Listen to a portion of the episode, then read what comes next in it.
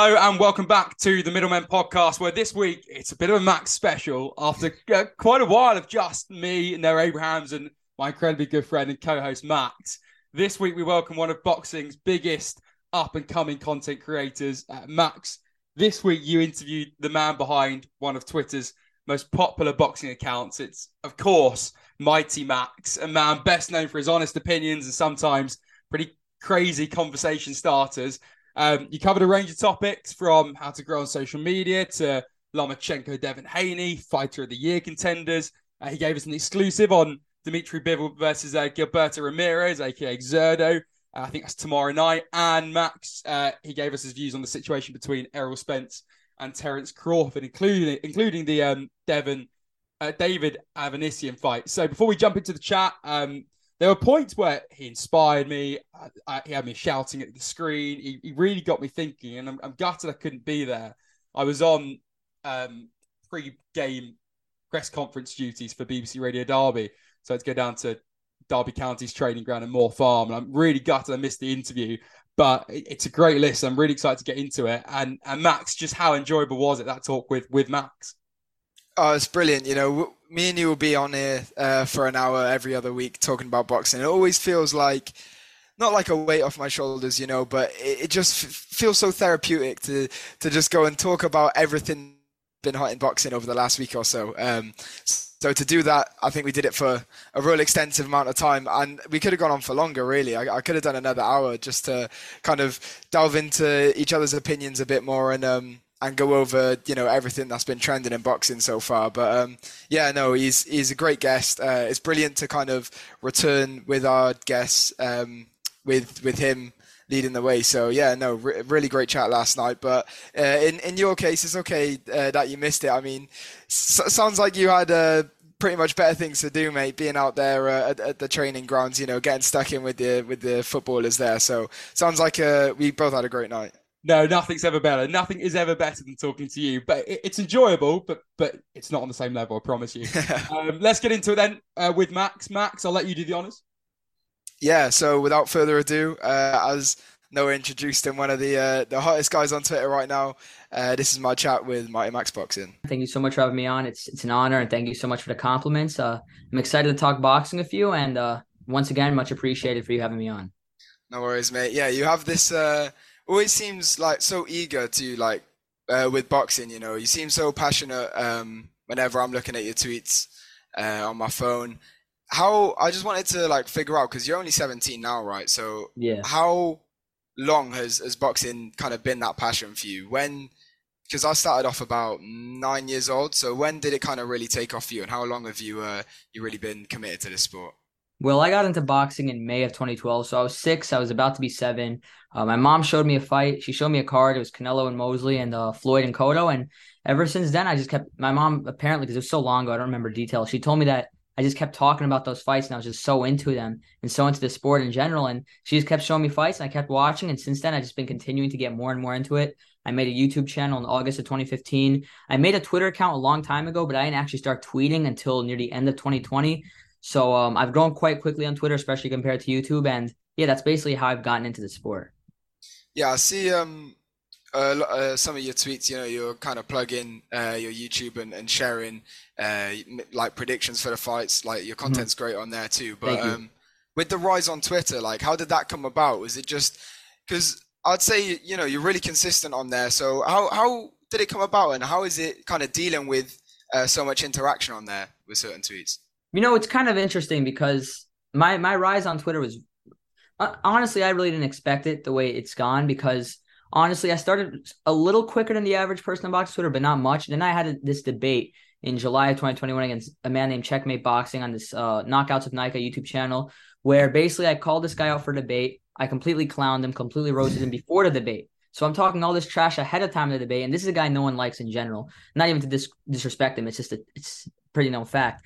So we debate, and I completely cooked them badly. So there was about 2,000 viewers for that debate. I wasn't even the main debate of that video, but when I was debating him, that video got a lot of views, and I didn't just beat him. I crushed him really badly. The chat was spamming. It was crazy, and this is me, 15, 16 years old, against a grown man, and I dominated him, and I gained maybe 300, 400 followers from that. I had 700 prior, and I got like over 1,000 after that. And since then, it's more just been, I don't know how to describe it. I feel like it's just been a steady rise since then. I still remember each milestone I had. So I hit 1,000 followers August 25th, 2021. I hit 2,000 on January 6th. I hit 3,000 on April 2nd. I hit 4,000 on May 20th, 5,000 July 24th, and 6,000 October 1st. We're getting kind of close to 7,000 already. So it's just been more of a consistent rise. There's many, I don't really know exactly what my format. I feel like the reason I have grown so quickly is because I just say what I'm thinking. A lot of people don't just say what they're thinking on Twitter. They make these long tweets, overthought tweets. And I just put something very simple. I'll just say, Triple G beats Andre Ward in their prime, something super simple, and it'll get lots of engagement, lots of likes, and lots of viewership overall. Would you say then for anyone kind of looking to grow on social media with boxing content, would your advice just to be to jump on debates and cook these guys then? I feel like bait tweets and basically bait tweets. People always say I bait with my tweets. It's not that I bait because I say what I believe in all of my tweets. It's just I say what and not everyone's willing to say. So I'll have a bold take that not everyone will agree with. And most people, if they had that same take, they wouldn't make that take public. They wouldn't have the guts to actually tell people that's what they're thinking. I'll tell people exactly what I'm thinking. I will usually post a picture with my tweets because for some reason pictures get really good engagement.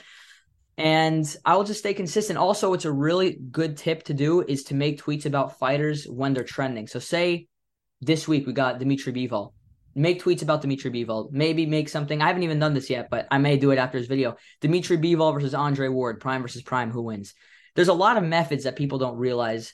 When a fighter's trending, first of all, they're trending on Twitter, so there's a whole trending page for that fighter. People scroll for that fighter, and they see tweets with that fighter's name involved. If a fighter is fighting on Fight Week, make sure to make a few tweets about them as well. There's many ways to grow on Twitter. It's so in-depth. I feel like, that's kind of refreshing to see as well, because as you said, people either come up with these, I don't want to say like PR plan, but kind of really overthought. I can even get like a bit extensive sometimes in my tweets, but other times there'll be like bait tweets where that's not even somebody's opinion. Exactly. I believe everything I say. Yeah. And here's the thing. It's not that there's an issue of having a deep opinion of it. I'm exactly like that, but when I first started Twitter, I used to make those type of tweets and I got nothing. That you got to remember, in our society in 2022, people have extremely, extremely short attention spans. You have to catch their attention right away. That's what my tweets have been doing for well over a year now, and that's why my account keeps growing. Exactly, and as much as I'm a fan of your stuff, even I don't agree with you on everything. Of course, so that's completely fine. Of course, exactly. That's what it's all about. Being polarizing in that degree and just kind of having that, keeping that opinion going, and kind of reinforcing. Yeah. What you think about one thing, but then like a whole different load of topics within boxing as well. And exactly. Speaking of, I want to get into our first one.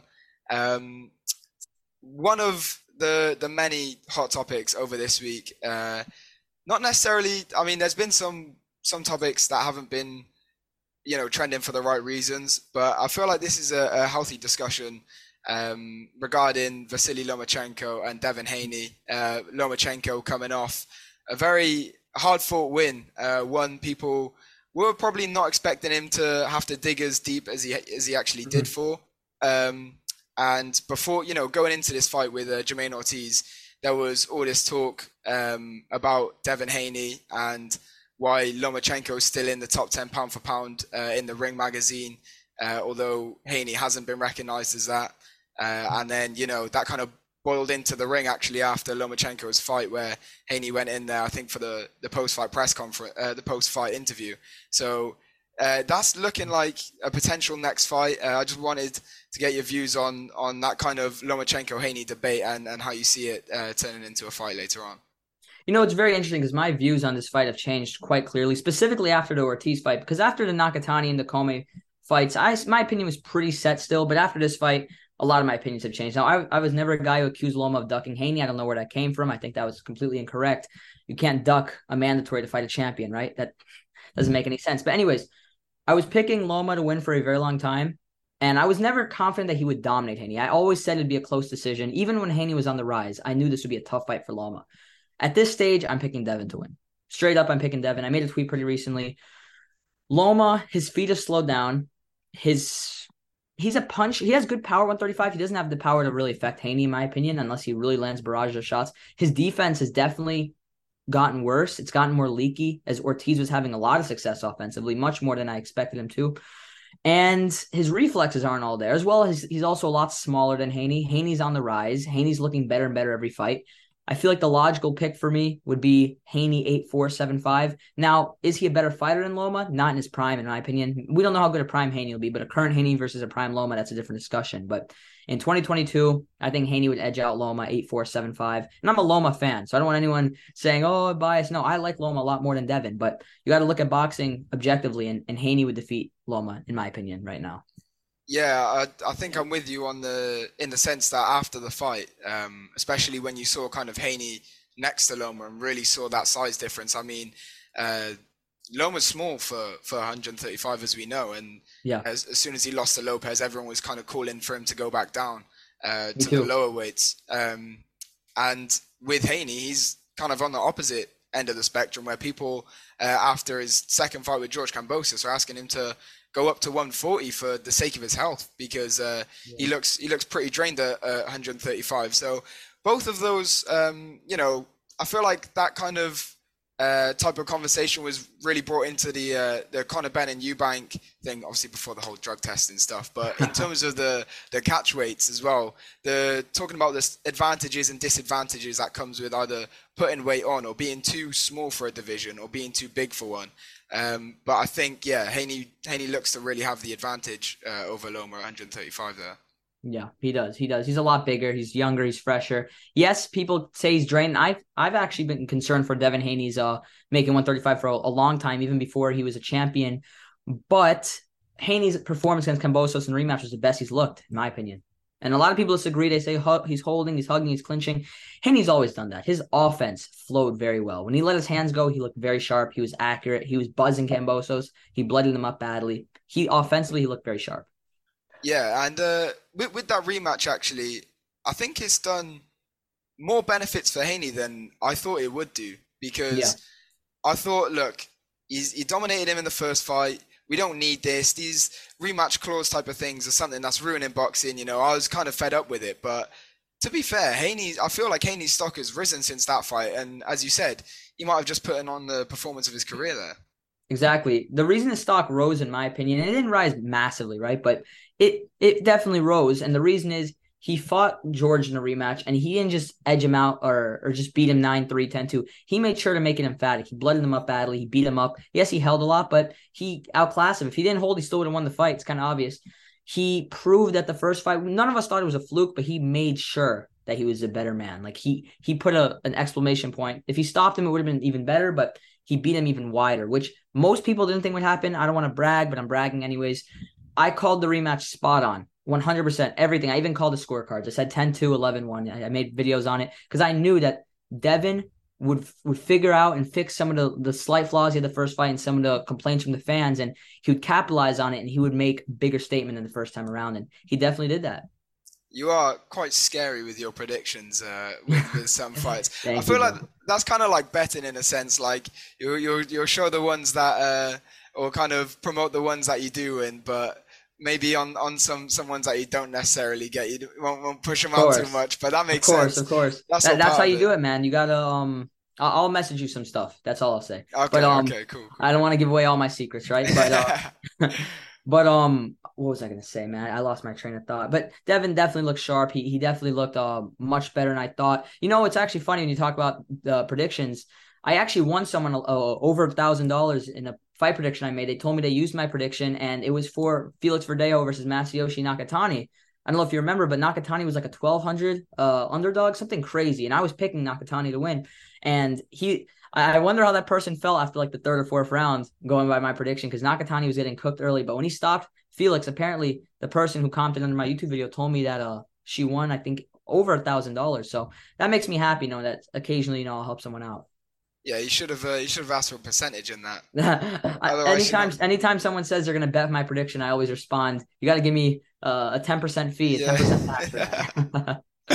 Brilliant. And just moving on from, probably to actually finish off this Loma and Haney section. For now, where do you see the pound for pound rankings, would you still, because before the Loma Ortiz fight and before the Haney Cambosos rematch, I was a firm believer of Loma because, you know, I'm a fan of him as well. You can only love his style, you know. I love Loma. He's top 3, top 4 favorite fighter of mine right now for sure. I've always loved Loma. So I always was like kind of on the ring side in the sense, I don't want to like say his sides like there's fighting, but you know, there's people with divisive opinions here. For sure. And I thought that Loma still deserved to be in the top 10 because I think, you know, people can call it Lopez's leftovers, whatever. He fought the guys that were in front of him impressively with Nakatani and Comey before this Ortiz fight. So I thought he still cemented, although, you know, near the kind of higher ends of the list in terms of like 8, 9, 10 around there. But I thought, you know, Haney might still have a bit of work to do, but I think now that time's gone on a little bit, there's a much bigger case for Haney and probably a lesser case for Loma now. Yeah, I actually, surprisingly, because a lot of people disagree with me, I've had Haney top 10 pound for pound after the first George win, because my criteria is if you're undisputed, you're on my pound for pound list. And no matter who it is, it could be Deontay Wilder, it could be anyone, Canelo, who I don't like, but you got to acknowledge, no matter who it is, if they're undisputed, I put them on my pound for pound list. And I had Devin on my pound for pound list, even though at the time I thought Loma would win and I liked him more. But the reason I actually don't have Loma on my pound for pound list, and it has nothing to do with the Ortiz fight. What I think it is say Loma lost to, say, Josh Taylor instead of Teofimo Lopez, right? He moved up to 140, lost to Josh Taylor, and then he fought Comey Nakatani. He would still be on the pound for pound list because he didn't really have to prove too much after losing to a guy like Josh Taylor. He's not really supposed to beat Josh Taylor, but he lost to a guy that he was supposed to beat. And yes, he had some decent wins when he came back, but he didn't really do the type of statement and have the type of comeback necessary to really recapture what he had previously. I mean, he lost to a really good fighter in Teofimo, but a young and inexperienced fighter and an underdog. When you lose to a guy that you're supposed to beat, you need to come back with vengeance. And yes, he looked great against Nakatani and great against Comey, not so much against Ortiz. He needed to have a little more momentum after that loss. And I feel like it's taken him too long to really rebuild on what he had previously. So after a while, I'm like, I gotta, especially these guys like Beterbiev and Haney and all these other guys, Dmitry Bivol, all coming out of nowhere to the pound for pound list. You got to start kicking some guys out, and I took Loma out of mine. He was one of the fighters I took out. Oh, that's fair enough. And if this Loma Haney fight does get made, I know that will be the one that kind of cements which person really does belong in that in that top 10. And you said something interesting there, as you mentioned, Canelo, saying that you said you're a fan of Loma, but not necessarily a fan of Canelo. I'm different in that sense, I think, because my favorite fighter has always been Floyd Mayweather. So since Canelo fought him, I've always rated him and followed Canelo's career closely since then. So what is it that you're not necessarily a fan of then? It's interesting, and very few people know this. People on YouTube know this, but people on Twitter don't. You know, Canelo used to be one of my favorite fighters, like top 2, not top 5, not top 10, top 2. I'd say the turning point is when he fought Amir Khan. That's when I really changed. And the biggest reason that I don't like Canelo is because I'm a Triple G guy. That's my favorite fighter of all time. So it's obvious.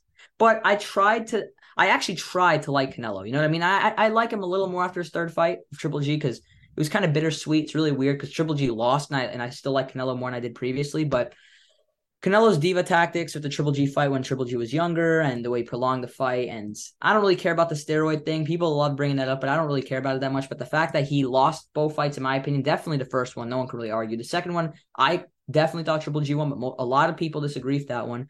I feel he went 0-2 against Triple G. Now he's 1-2, but that's a different discussion. I feel he went 0-2 against Triple G. He just did a lot of diva stuff. He talked a lot, way too much for my liking, and I really started to get a distaste for Canelo. And it's weird because after he beat Miguel Cotto, I was a massive Canelo fan. Like, I was actually struggling between who I liked more, between Triple G and Canelo. No one really knows that I was a huge Canelo Alvarez fan at one point. My first fight I ever watched was a Canelo fight. Oh, yeah, of course. So, yeah, Mosley. Wow, yeah. I mean, the fact that you said you were like 6 years old at that time in 2012 is just like mad to me. It makes me feel... I know. I was in, I think it was the end of first grade. That's crazy. Yeah. It's crazy in hindsight because I actually really, I don't know why, but I just gravitated towards the whole sport. Not just them fighting in general, but like the statistics, the trunks that they'd wear, like the different colored shorts they'd wear, you know, What else? The 24/7s HBO did. Honestly, if I didn't have HBO and I just watched Showtime Boxing when I was younger, I don't know if I would have gotten into boxing the way I did, because HBO's presentation was so well done, it could capture anyone. Yeah, and I'm British, so I didn't even get to see as kind of much as the Americans did in terms of access with HBO, but so much of their stuff. It was awesome. It was awesome. Bro. Where in the UK do you reside, bro? I live in Wales. Wales. That's actually pretty cool, man.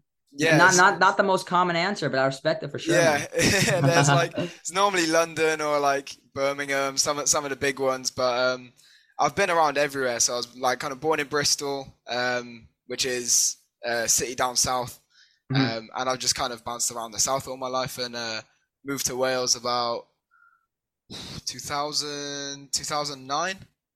It's pretty cool, man. Yeah, so. Yes, it's been a whole journey, but this is where I found my love for boxing. 10 minutes down the road, down Bruce ABC, coached by Michael Smythe, who actually beat Joe Calzaghe in the amateurs. Wow. That's the claim to fame. That's actually awesome, man. That's actually really cool, man. But yeah, so but this is what is great about our sport is that globally, everyone around it knows the same people. The same fighters, and bring all these different opinions, and or even share the same opinions about these topics. But of course, if Golovkin's going to be your favorite fighter, then it's hard to like both. Now, normally when there's two fighters and they have a rivalry, I can like both at the same time. But if you like a fighter that much, same thing with Crawford Spence. I'm a big Crawford fan, so I can't really like Spence like that. But if I like both of them similarly prior and neither of them I am too connected to, then I could end up being a fan of both fighters. I can't think of any massive rivalries, but Beterbiev and Bivol, right? I mean, if they fight, I'm a fan of both guys. You got to love that, because that's just undisputed. But both those guys are kind of hard to dislike, really. Oh, I don't know. It's crazy to dislike them. And I was actually at Beterbiev's fight against Joe Smith. It was awesome. It was so cool. I thought it'd be a war, and it was kind of cool because I was in New York, and everyone except for me and a few other people were rooting for Joe Smith. They're all cheering Joe Smith on, and Beterbiev just walked through him in 2 rounds. It was crazy. I was not expecting. I didn't think it was necessarily a 50-50 fight, but the fact that it's a unification, you think that there's going to be a lot of competition there. Beterbiev just walked the floor with it. And the crazy part is I was picking Beterbiev by 5th round knockout, and people were saying to me, wow, you think he's going to do that easy? Wow, you're crazy. People were actually clowning me for saying 5th round, and he ended up taking him out in 2 rounds. It's crazy. Yeah, that's he another, really outdid. That's another prediction right there that that kind of must have impressed people. But moving on, we mentioned Bivol there, and we've mentioned Haney, two guys who've had unbelievable years with their victories.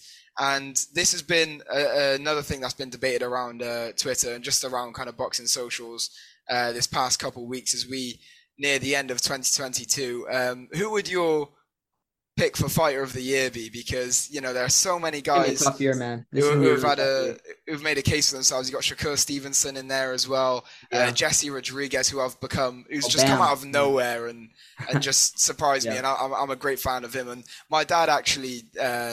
keeps along with boxing and introduced me to it. Oh, that's cool. And always just hates on the lower weights though, and I'm like, nah, you got to keep up with flyweight because this guy's in there making moves. Well, it's kind of interesting because about 2 months ago I made a post saying who the fighter of the year was, and I knew 2 months ago that this would be a tough call because there were a lot of fighters that if they won their second fight, they for any other year virtually, maybe not last year because Canelo did fight 3 times last year when disputed, but for most years would win it. Here's my main front runners. You got Bivol if he beats Zurdo, and that's probably who I'm going to give it to if he beats Zurdo. But you don't forget, you got Chocolatito if he beats Estrada and has a win against Julio Cesar Martinez. You've got, obviously, Bam. You've got Devin Haney, who went undisputed and then defended against Cambosos. Now, Devin Haney's a dark horse. I wouldn't actually give it to him because he dominated George both times. But him accomplishing that is definitely worth a mention. There was a few other guys I was really looking into. You did say Shakur. I can't really give it to Shakur. The Valdez win's good, but the Consacayao, the whole buildup, he got stripped, and there was a few issues there. Yeah. I would give it to Bivol. Oh, don't forget. That's the one I was forgetting. Anui. Anui's another one that people are forgetting because he go undisputed against Paul Butler and destroyed Nonito Donaire earlier in the year. So it's a very tough call. I would say Bivol, Chocolatito, Anui, and Haney are my 4 frontrunners, but I'm going to edge it out to Bivol if he beats Zurdo. And he can't get a gift against Zurdo. He has to win it. He has to do it convincingly, yeah. And the only thing, obviously, you know, in this modern age of boxing, you don't get guys that are fighting like they did 20 years ago in terms of activity. But I think that's I've got Bam Rodriguez up there for me, because that is one thing I think that he's had over a lot of these fighters is that kind of persistence and that activity against only top level guys in that division. Yeah, for sure. He definitely has a strong case. The reason I wouldn't give it to him, honestly, is because beating Canelo Alvarez, who was my pound-for-pound number one and most pound-for-pound number one, then defending against an undefeated prime former champion who is a top on Ring magazine and Box Rec is ranked number 3. So he's a consensus. I wouldn't say consensus of fans, but consensus of these rankings, the third best guy in the weight class. That is a very good accomplishment. And you also have to keep in mind, yes, Bam's wins were good, but Quadras was out of his prime. And yes, I picked Bam to win that fight, but I barely did. So he outdid what I expected. And he definitely outdid what I thought he would do against Rungvisai. But again, he was also out of his prime. And then what was the name? Israel Gonzalez. A good fighter, a solid underrated fighter. That's another solid win. So those are 3 good wins. And I think he had like 1 or 2 layup fights earlier in the year of guys we don't really know. So he was very active and did definitely come out of nowhere this year. But it's not enough for me to defeat Bivol, who beat Canelo and Zurdo, which are 2 very good wins. Yeah, exactly. And you were saying, obviously, last year, you got to give it to Canelo. So for him to actually get beaten this year, you kind of have to give it to the man that beats the man. Right? And especially because he's fighting once more. If he only fought Canelo, I couldn't give it to him. I would probably give it to Chocolatito or Anui and maybe Haney and maybe Bam lingering there. But if him fighting once more, again, that definitely means a lot. Bivol and Zurdo. With these 2 guys, I mean, Bivol definitely the A side.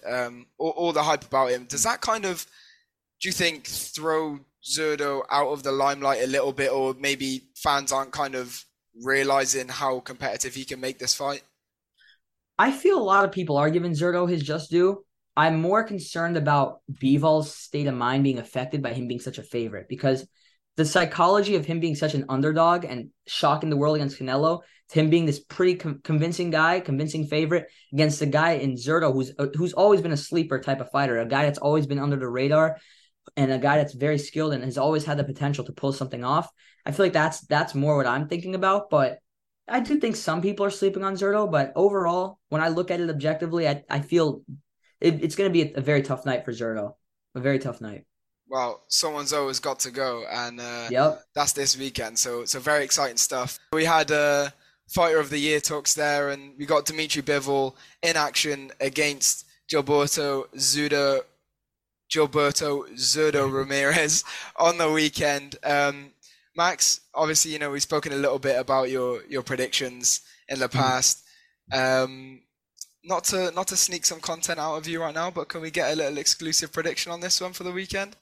For Bivol and Zurdo? Yeah, sure. I made my post on YouTube. I'm going to make one on Twitter today, but I can definitely tell you. So what I think is going to happen, this is a weird fight when it comes to giving like how the fight will play out, like how who will start strong, who will end strong. But what I see happening in a nutshell is I feel Bivol just have the more accurate work, the better work rate, the better volume. And I think Zurdo will definitely keep it competitive. And I do see him giving a better fight than Canelo, but I see it being an 8-4, 9-3 decision win for Dmitry Bivol. He's going to outbox him, the better jab. He's going to throw some nice combinations. And Zurdo, I think, is going to be a little gun-shy throughout the fight. He'll make it tough.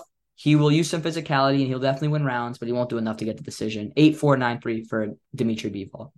Yeah, I think it's going to be another convincing win.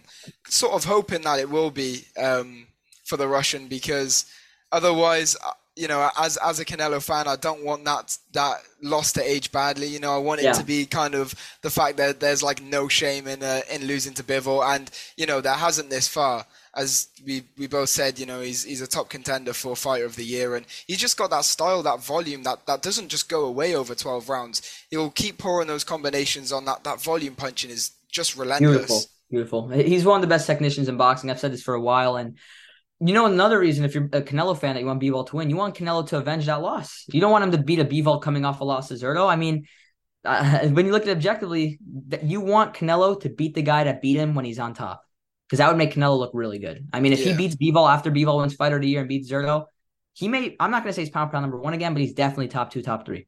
Yeah, I really can't see – I wouldn't even see the point in a rematch. I feel like it's a waste of time in Canelo's career. I feel like he needs to stick at 168 and not right any wrongs, because you know he's perfect in that division as so far, but there are so many names. Not so many, but there are, you know, two or three important names. You got Benavidez, you got Charlo, you got Andre. You got a few guys, specifically Benavidez, but I don't think Canelo beats Benavidez anymore. That's another prediction that I've changed. I used to think Canelo beat Benavidez. I don't think so, man. I don't like how Canelo gets tired. Benavidez is so much bigger, hungrier, such great work rate, volume, good chin, good power, fresher. Canelo moving down in weight. I think it's a perfect storm for Benavidez to beat him. I remember actually seeing that tweet, and I was like, oh, really? He's going with Benavidez over there, but yeah, for the longest I was picking Canelo. Yeah, I think a lot of people are either changing their mind or stuck with Benavidez from the start. Obviously, Canelo would still be the favorite, but I mean, there's a lot to like about Benavidez. I just kind of still have that like watching a prime Roy Jones, that kind of buying into that invincibility, especially at that weight. You know, I'm kind of just thinking, who is out there that can stop this guy? But Benavidez, like Bivol, does have that volume, as you were saying. He does have that fast hands that don't stop coming at you. So I think the one thing that Canelo is struggling with, you said, you know, his tank isn't as full as it might have used to be, going over 12 rounds now. But in the Bivol fight, the problem for me was the adjustments. No adjustments were being made, and this is what the top guys do. You saw my favorite example of adjustments in a fight is, well, you could throw Corrales Castillo in there. One just came to mind there, but also Mayweather against Cotto. You know, this is second fight I ever saw, by the way. Yeah, amazing. Yeah, you got to be a big fan of Cotto, because I swear he keeps popping up in these early days. Well, I do like Cotto. My mom was a big Cotto guy. You know, it's funny. This is going to sound crazy. I was rooting for Canelo and picking Canelo to beat Cotto when they fought. Yeah, and he was it's been so long now, but I'm sure he was the underdog going into that one, was he? You know, I think betting-wise, Canelo's a favorite. But I remember, because I was watching – this is when I first made my channel like 2-3 months ago. I was watching all the predictions, and most people were picking Cotto. I was a little surprised. I was a little nervous for Canelo, because a lot of people thought Cotto would pull it off. They were falling into the, oh, he's a Freddie Roach now. He just knocked out Daniel Gill, a Triple G leftover, by the way, that only Cotto gets credit for stopping. yeah, very true. And there are a couple names on Golovkin's record like that kind of just get no credit. Yeah, Macklin, Murray, Monroe, Lemieux, guys that other fighters when they get credit, and when they beat him less convincingly, like when Billy Joe beat Lemieux, nowhere near as convincingly as Triple G did. He got so much praise. Now when Triple G battered him, busted him up, and stopped him, he got some credit early on, but no one really credits him anymore. No one. When they bring up his wins, they're like, he beat Lemieux, you know? Yeah.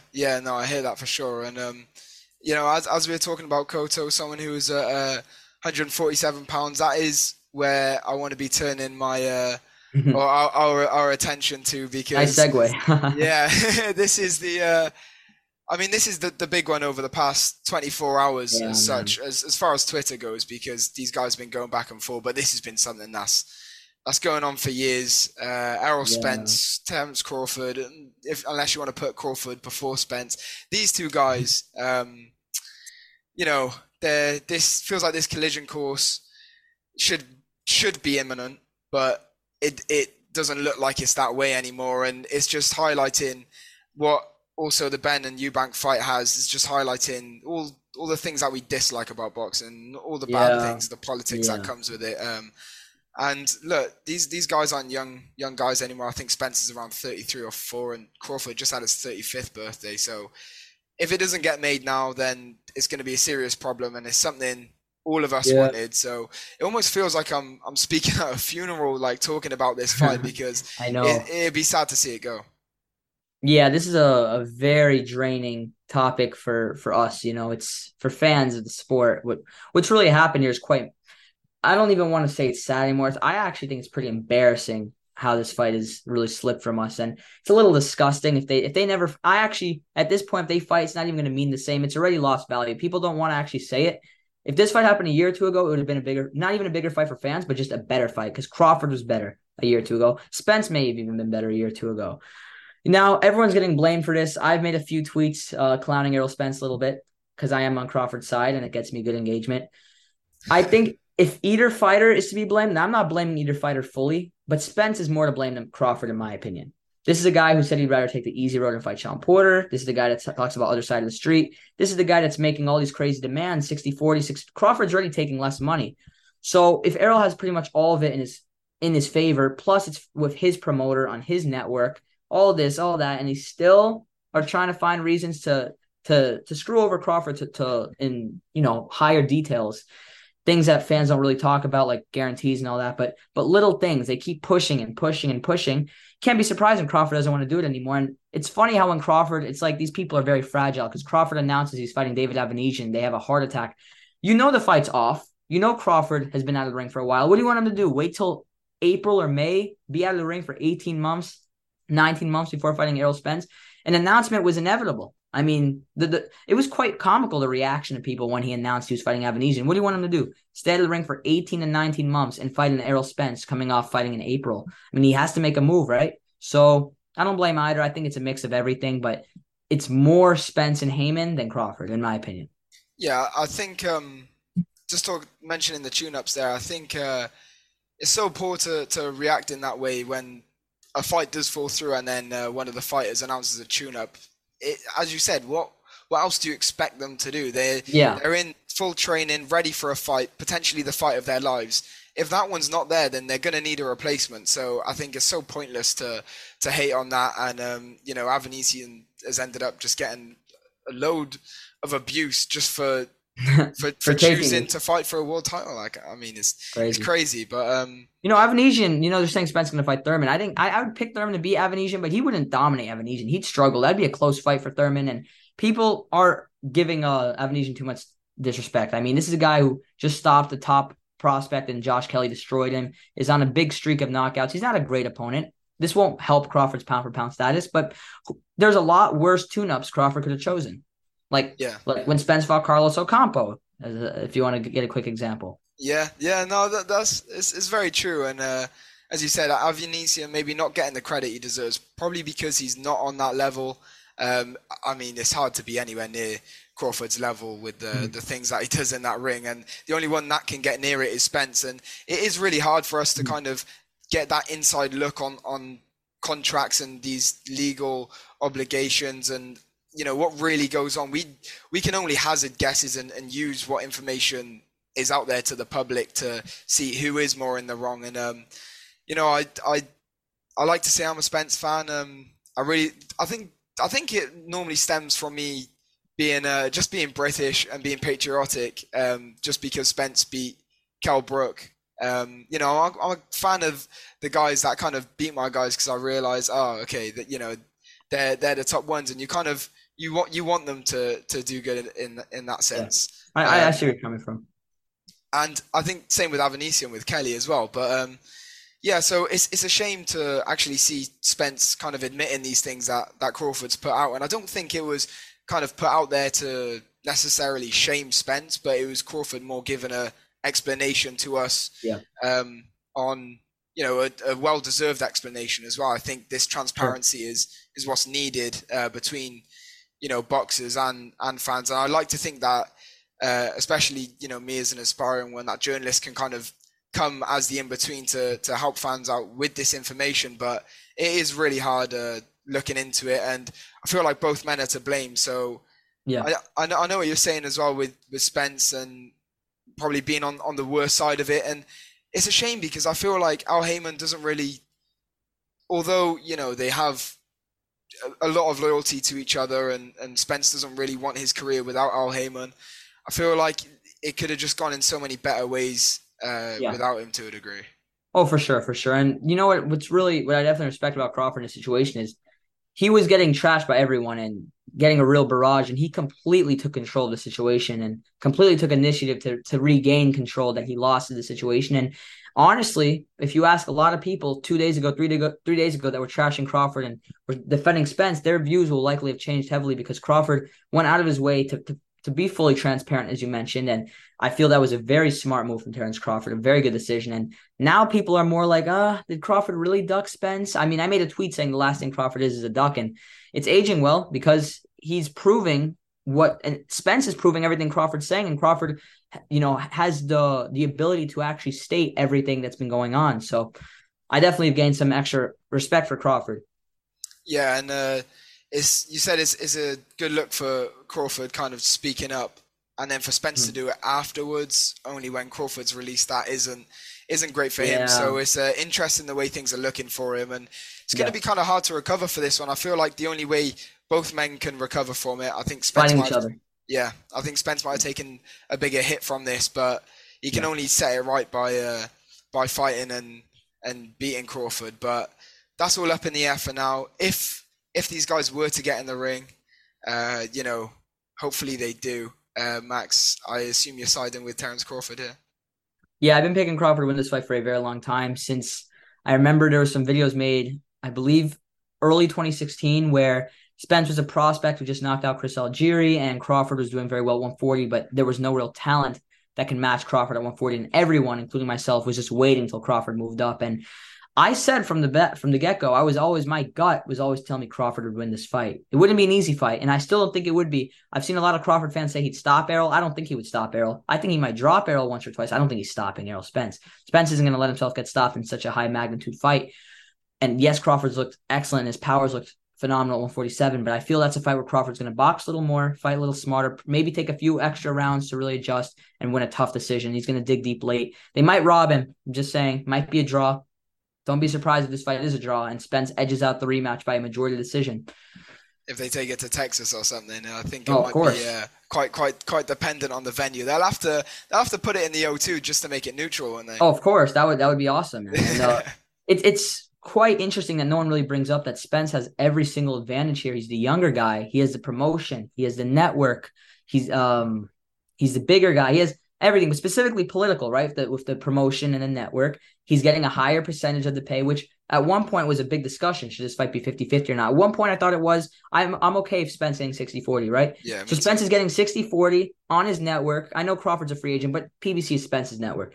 With Al Haymon, likely Errol's location, and they can't give Crawford guarantees. I mean, they're getting everything from this. Keep in mind, Crawford's a three-weight, former undisputed champion, consensus pound-for-pound level fighter, top five. I have him in my top three. He is a guy that deserves more than he's getting. And even while taking the shorter end of the stick with the money and with the promotion, they are still looking for extra ways to gain little advantages. And the fact this fight's not happening, you definitely can't blame Crawford. He agreed to almost everything. That's the problem, is just the greediness from those networks and the promotions. It's like if these guys that, like, you know, if Al Haymon and his team were true fans of the sport, then they would do anything they could to get Crawford in that ring with them, and especially when he's, you know, he's come out of Top Rank, isn't he? So the fact that he's kind of like a free agent in that aspect should make it easier. But I think if they're not budging, then Spence needs to step up, be the man, take initiative, of course, and go and do what Bud did with Top Rank and leave Al Haymon just to get this fight made. Yeah, that's the thing with Errol lately as well. Not lately, just since he's been known, he's never really, and I'm not saying he's, you know, Al Haymon puppy controls and there's worse words I could use, but I'm not gonna. Yeah. I'm not saying he's that, but he has never fully been his own guy. He's always, anytime any fight's brought up, he says, talk to Al. Maybe Al will let me. Maybe my puppeteer Al Haymon will finally let me fight Terence Crawford. I'll put my big boy pants on and be allowed to fight Terence Crawford. Well, Crawford, on the other hand, he's like, all right, I want to go in a room with Errol and let's discuss making this fight happen. He's at least attempting to do something, to get something going. Well, Errol's basically let Al Haymon and all these his advisors and managers around him basically take initiative and drive the wheel. Errol Spence is in the back of the car. He's not driving the wheel. He's not taking initiative the way Crawford has. And that's why I feel Crawford wins the fight. There's a lot of psychology behind this fight, in my opinion. Mighty Max talking to Max Power, our very own Welsh wizard, speaking to a man with all the credentials across the Atlantic. And like we said at the start, what a chat that was. So insightful, so interesting, and really inspiring as well. And loads of talking points, including the fact that he wouldn't put Lomachenko in his Fighter of the Year list. Some really obscure shouts there. Chocolatito was in there as well. Who did he go for? And then he went for Dmitry Bivol, depending on how tomorrow goes with Ramirez. And that's a big fight at a normal time as well, right? You can watch it in the pub. Yeah, I literally was just out the house a second ago and checked when it was, just like pretty much assuming that was going to be American hours. So an absolute delight when a fight is out the UK and it's in Dubai, because we know we can get it while we're still awake then. Loads of great bits from that chat, including the bit where you said that you were born in Bristol, moved to Wales, and you needed to say Maine the Royal Navy. I was waiting for it, and I think most people would just add that a bit on the end. We need to edit that in. I might just get the guy from the advert in there. He can fix a bike. Can he fix a pair of boxing gloves? There's another bit where I think you asked Max, how can you resolve this fight between Spence and Crawford? And he said, and I said, and I think everyone else would just shout, just fight. And that was a great bit of it. So loads of really kind of interesting, controversial points, including how Max kind of allows people to win money from the stuff he says, which I thought was fascinating. And I think he should be taking those 10% cuts. Yeah, and a really interesting chat on rematch clauses. And I think that's a good place to start. Just generally speaking with rematch clauses, for example, is there a rematch clause for Tyson Fury Chisora? I hope there isn't, but if there were, surely for a fight like that's just pointless. Although with rematch clauses, I don't know. I think if you win first time, surely then you've just won. It's hard. Yeah, I think it all depends how convincingly the first fight's gone. But obviously, when the rematch clause is in the fight contract and you've accepted that contract, then it doesn't matter the result, really. I think sometimes rematch clauses offer a bit of uncertainty with some fighters. It kind of says, here's another fight in the contract just in case we don't get the result we want this time. But if you're so sure of your fighter, then you wouldn't ever think that they would need a rematch to kind of prove themselves. So we've seen it like ruin boxing over the years to a certain degree. Fights that we haven't had to see over again. But we've also been treated to some really good rematches. And I think, as you said, it's really interesting while we were talking about the Haney-Cambosos rematch clause, because as I said, it's not really a fight that we needed to see again, but it actually ended up benefiting Haney, and it's kind of made me a bit more of a fan than I was of his. So yeah, it's interesting, you know, the advantages and disadvantages that they can have. And another really interesting talking point was kind of David Avanesyan, who is managed, by the way, by Neil Marsh, who manages Zach Parker, who's a Derby boy. So there's the kind of Derby link with a man who's about to fight on the world stage. And I think that the hate towards David is really unnecessary. Like you said in that chat with Max, it's why wouldn't he take that opportunity? One, and two, what's wrong with fighting David? If you're not going to get the fight, the initial fight, the Errol Spence, Terence Crawford fight, then why not take the other one? Yeah, as I said, this, you know, there's no harm in a tune-up or a keep-busy fight. It's what fighters need. There's no point in, I think Max said, you know, why is Crawford going to stay out the ring even longer when his last fight already was around this time last year? So it makes perfect sense to take that fight. And I think, you know, he's always going to get backlash on his choice of opponents as long as it wasn't Spence. If it was anybody that wasn't Spence, he's always going to get a backlash. So it's pretty unnecessary. And as you said, yeah, a bit of home bias maybe with David Avanesyan there, having his links to Derby. So you can only wish him well. And every time I've watched him fight, he's been so entertaining. So I think this little resurgence in his career now is, you know, why not take that title fight? I know you've got kind of Virgil Ortiz and Joron Ennis on the kind of fringes of bagging a world title fight, but they've got years to go in their career, and that's what Avanesyan doesn't have. So I think, you know, the priorities are right in terms of who should be deserving of title shots right now. Yeah, I'm pretty sure he trains in Nottingham, David Avanesyan, as well. So a really kind of locally bred fighter. Well, he's not local, but he's kind of he's been locally trained here in the Midlands. And finally, I suppose his views on Errol Spence and Al Haymon, Max's views, and I think actually he's bang on. If you want to get something done, just get it done. All this talk going through promoters, sometimes I just wish in boxing, if you say something, you go and then get it done, as opposed to, right, I'll go and talk to Al, or I'll go and talk to Eddie, or to Frank, or whoever it is. And I think he makes a really good point there, and I like that Terence Crawford just goes and gets stuff done, and I completely agree with him on that point. Yeah, no, me too. And, you know, starting off as an Errol Spence fan, it's kind of hard to hear that. But, you know, facts don't care about feelings. And the facts are that Spence is, I don't want to say he's hid behind Al Haymon at all, but, you know, there is that obstacle in the way and it hasn't made things easier.